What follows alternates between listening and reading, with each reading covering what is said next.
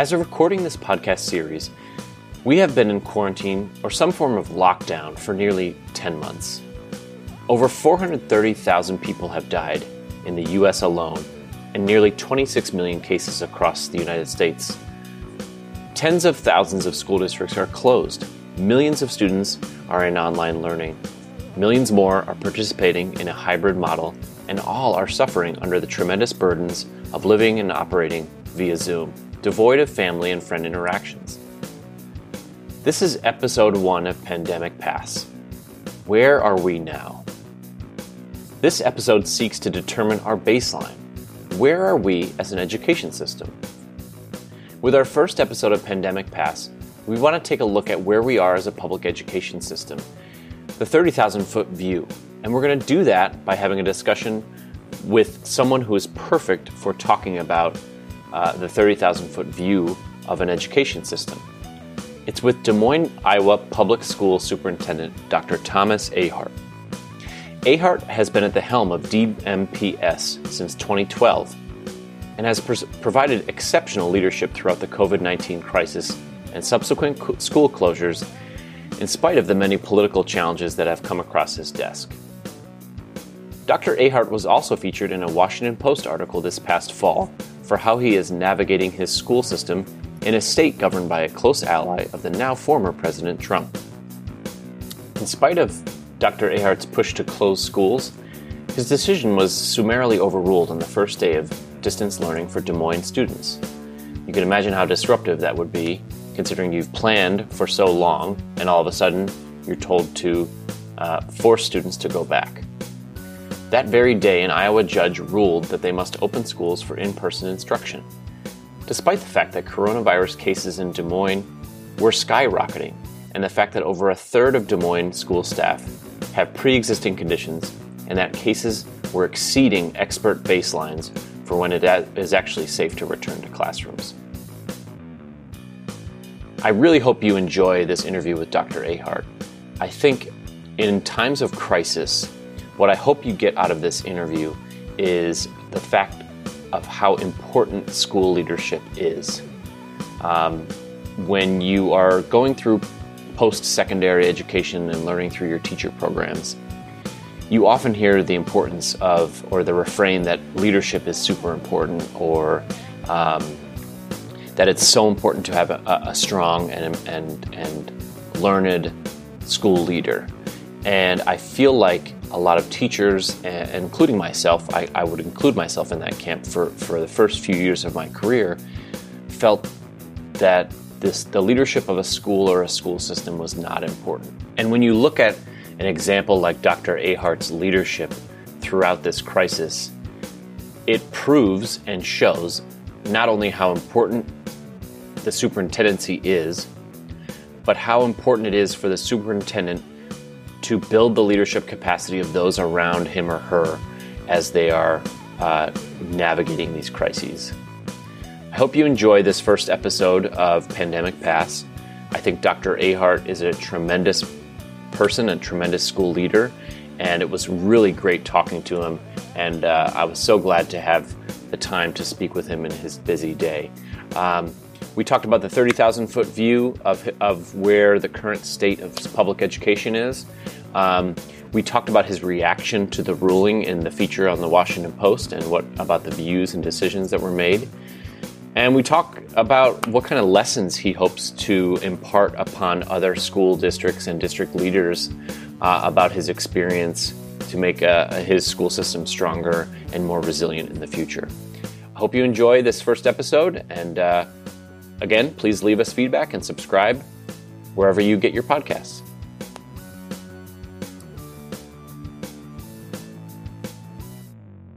Dr. Ahart, thank you so much for coming on the show today. Pandemic Pass, uh, as you know, is about assessing where we are in our education systems across the country uh, and figuring out how we most effectively emerge from this pandemic stronger and more innovative than before. So, as superintendent, you see this crisis from the 30,000 foot view, but also from you know interacting in your local community and on the ground. What's your take on the current state of public education and where we are right now?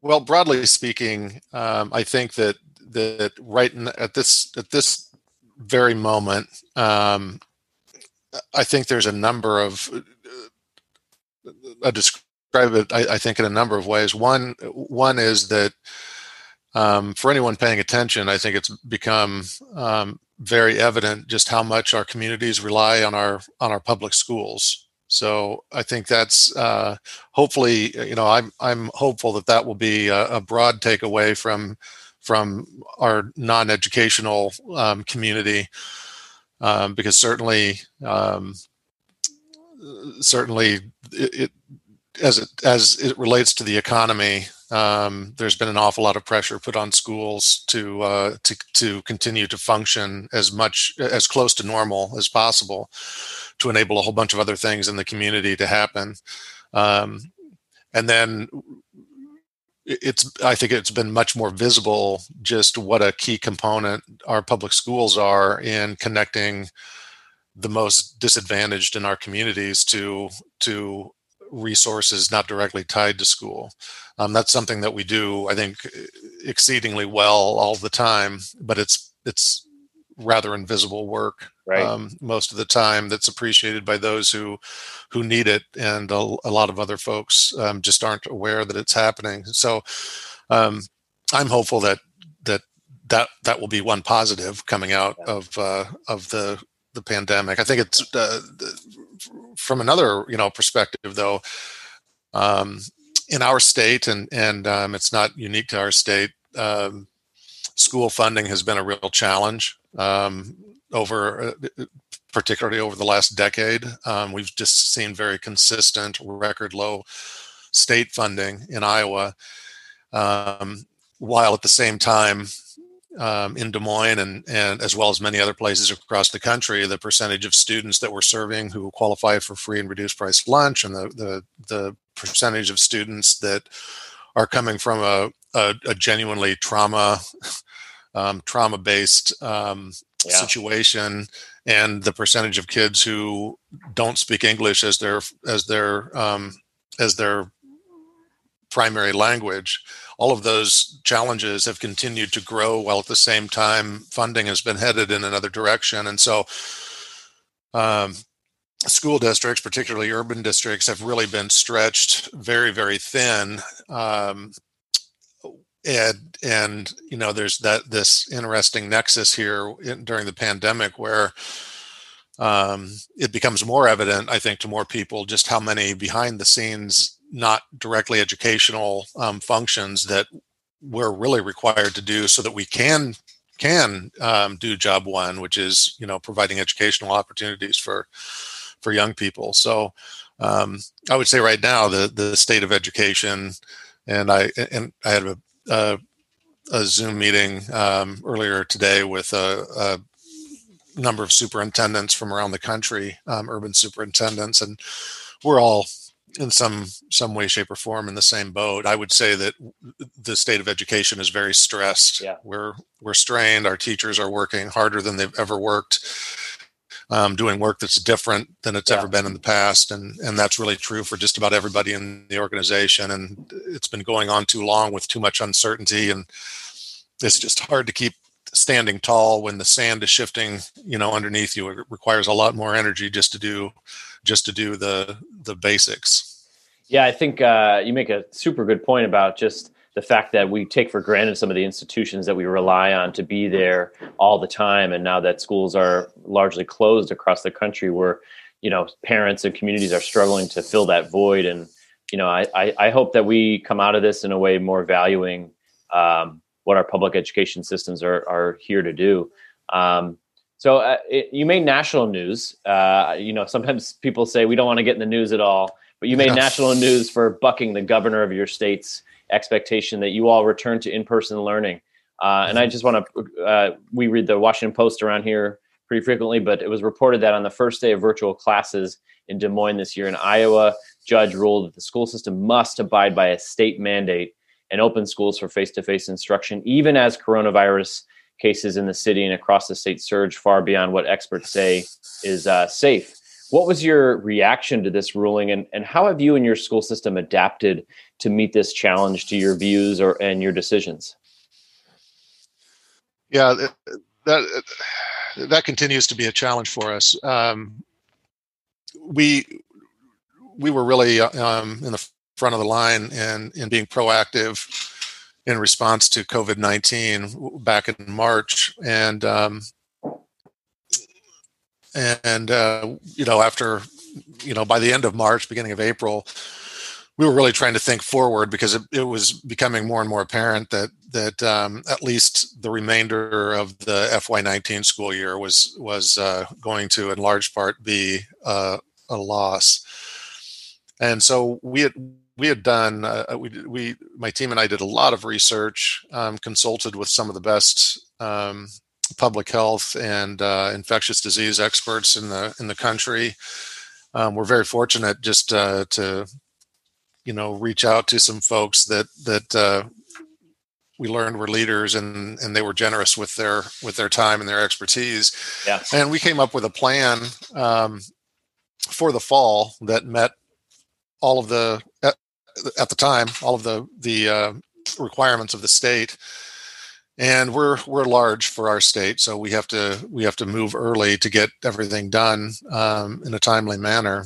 And so we started uh, we complied with everything the state um, had required up to that point. Um, at the end of June, we announced our return to learn plan, right, and um, started registering students. And then, uh, about nine thousand students in, the the state said that all students who who don't select fully virtual need to receive half of their instruction in person every two weeks. Wow, it's quite a change. Yeah, uh, quite a change. Now, our, our plan at the time um, was just about there for elementary and middle, so we could make some tweaks to that. Um, not not ones we were comfortable with, but ones that that could actually get us to that fifty percent. But at high school, it was it was literally a choice between following the governor's mandate or abandoning um, any any modicum of of um, mitigation, wow. uh, which the judge actually, you know, recognized in in his decision.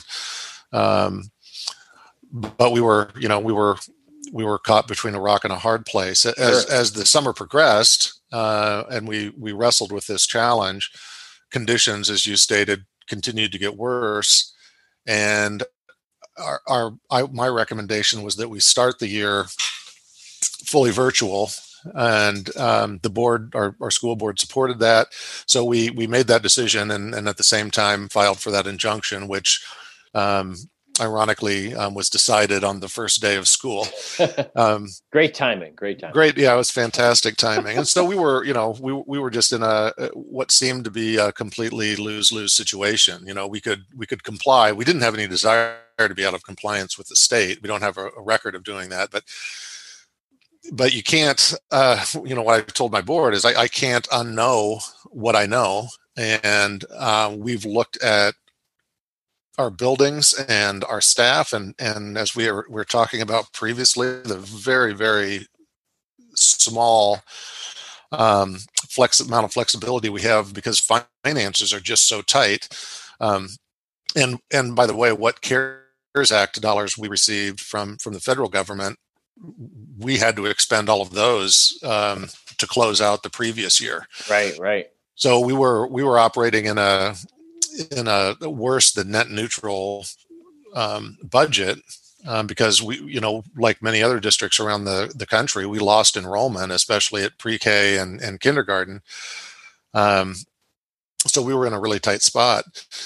Um, you know, ultimately, pressure began to mount um, especially when when uh, when the governor then said that if you were in fully virtual, students couldn't participate in extracurricular activities. So then there there started to be some pressure from some from from a number of families who wanted us to be all virtual, but also wanted their their children to be able to participate. Sure. You know, in extracurriculars. So the political pressure really mounted, and and finally. Um, being uncomfortable with the metrics that our state had put out that that would um, qualify us to apply for a waiver yeah. um, to be virtual for two weeks. Um, our board created its own set of metrics. Um, and we eventually returned back to school, but we were only in in in person classes at the high school for a week right. um, before conditions had just gotten so you know they just they just continued to get worse. Yep. So um, largely because of of not very much testing happening over the Thanksgiving weekend, we've seen we've seen our case rates and our positivity rate go down slightly, but but every prediction is that those are going to climb back up um, once you know once everybody's sort of back into the regular routine and yeah. Um, testing again, and then it's probably going to go higher than it had before because of the what we anticipate being a bump from um, Thanksgiving get-togethers. So, um, yeah, it's a it's a um, you know, we continue to have this tension because my board right now and I are talking about, you know, we, we've applied for two waivers now, yeah. two successive waivers, and received those. But um, what's going to happen if, you know, the positivity rate dips below 15%? Right. um, will the state give us another one? I, you know, that's the the question and so that's one of the that's actually one of the most frustrating things is not being able to lay out you know any certainty for our staff and for our families more right. than two weeks at a time and that whiplash effect of you know being all virtual and then coming back into some form of in person and right. any momentum that our teachers have generated and any kind of a groove that they get going with their classes gets you know gets thrown off track and uh, yeah. we lose even more um, more valuable instructional time and, and in that that decision that you made um, and your board made about going back all virtual, I mean, it was an inherently a, a risky political decision for you. Um, what kind of lessons do you hope that other district leaders could take from your experience?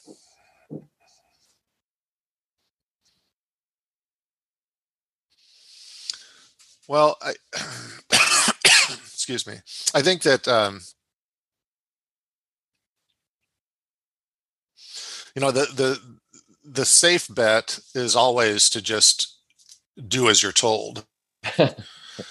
Um, and uh, you know these these are um, extraordinary circumstances and certainly they're they're they're they're I would say doubly uh, extraordinary because not only is this you know the the CD or the the World Health Organization calls this um, not the worst pandemic um, in a generation. They're calling it the worst pandemic in ten generations, and wow. and we're we're trying to navigate this still um, little understood disease in what might be the most polarized political environment that that this country has ever endured, and that that um, the the level of polarization. Uh, um, very individual locale to individual locale, but what we're seeing, um, what I believe we're seeing at the local level in terms of this this tension between how,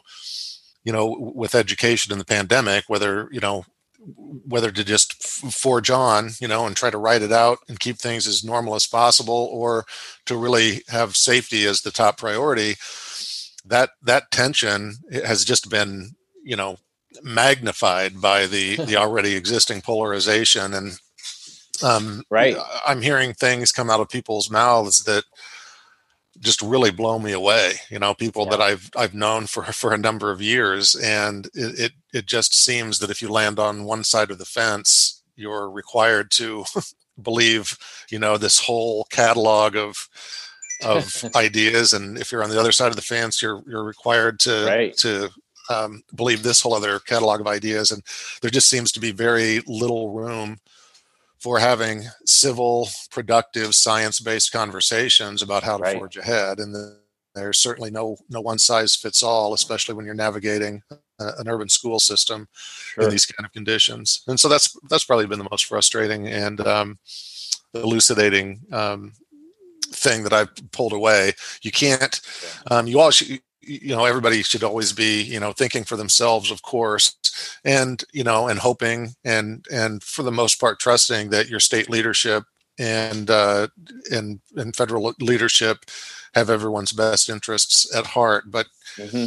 ultimately the local leader has a, a unique set of circumstances and and really need to i think assess the local situation in as in as informed a way as possible and um, come to their best conclusions um, there. And then and then it's a matter of deciding um, i guess it's a, a, lot of in a lot of ways deciding which hill you want to die on. This is one that i thought was was worthy. Yeah for sure. Um, my my my last question has to do with your vision. Uh, you know, perhaps a more positive and optimistic question is how is how do we as an education system emerge from this better, stronger, more responsive, more innovative? And as a superintendent, what what does this look like and sound like to you?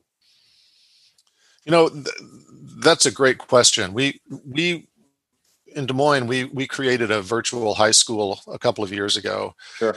And, and the expertise that that we we built in in opening that school, um, which was the only school in the state that didn't close down last spring, by the wow. way. Um, we had some expertise to draw on in in trying to prep the rest of our staff to operate in a in a virtual environment. But what what what I think I'm seeing, and I, and I think our teachers would echo this. Um, we have some teachers who I think because they were forced into a different uh, a different modality, mm-hmm. um, have found some you know some techniques and some tools that have always been available, but weren't viewed as necessary. And they're seeing that some students really connect better. Um, yeah, yeah, for sure. Through a device so you know I, what i'm hopeful for and this is what we're we're trying to actively capture is what you know in in uh, despite all of these challenges and frustrations what is it that's really working and how do we harvest that and and integrate that into what we hope will will feel um, more like normal you know in the next year and a half or two years and then but but but from a, a the bigger picture level um, you know one of the the, the challenges with innovation and education are some in my view antiquated concepts um, that are really ingrained in policy like the carnegie unit you yeah. And you know we've had to be flexible. Um, our teachers have just been really phenomenal. Um, they've been creative they've been yeah. nimble.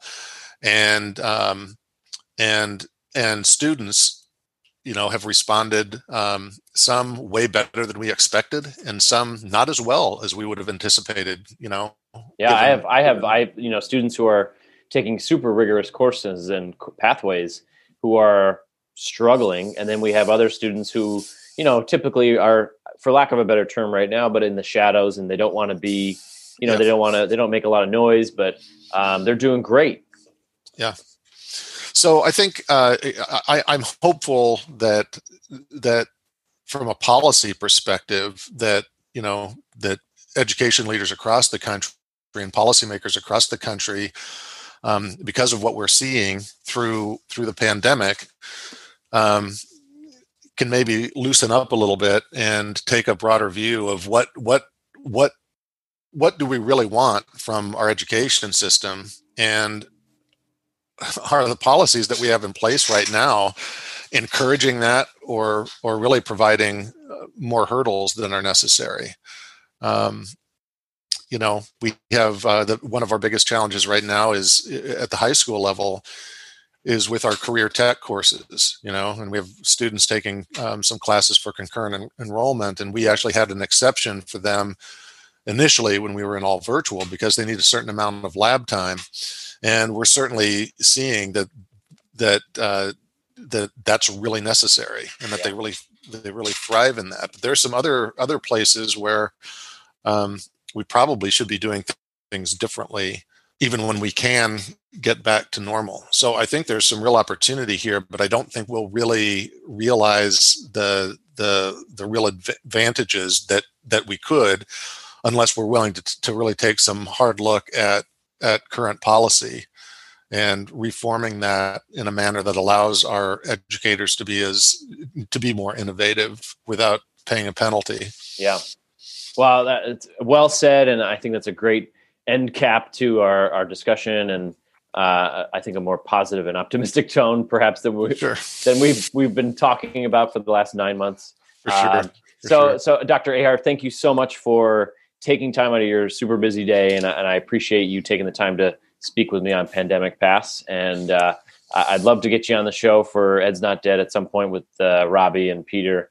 And uh, we hope you and your family are doing well. And, and I, I want to thank you personally for just your leadership during this crazy time. Like being a school leader in, in a district, uh, any district really is challenging, and and uh, so so I appreciate the work that you're doing and and navigating this for us. I look forward to our next conversations. Yeah. Thanks. Thanks thanks a lot, and have a great day. Yep. Be well.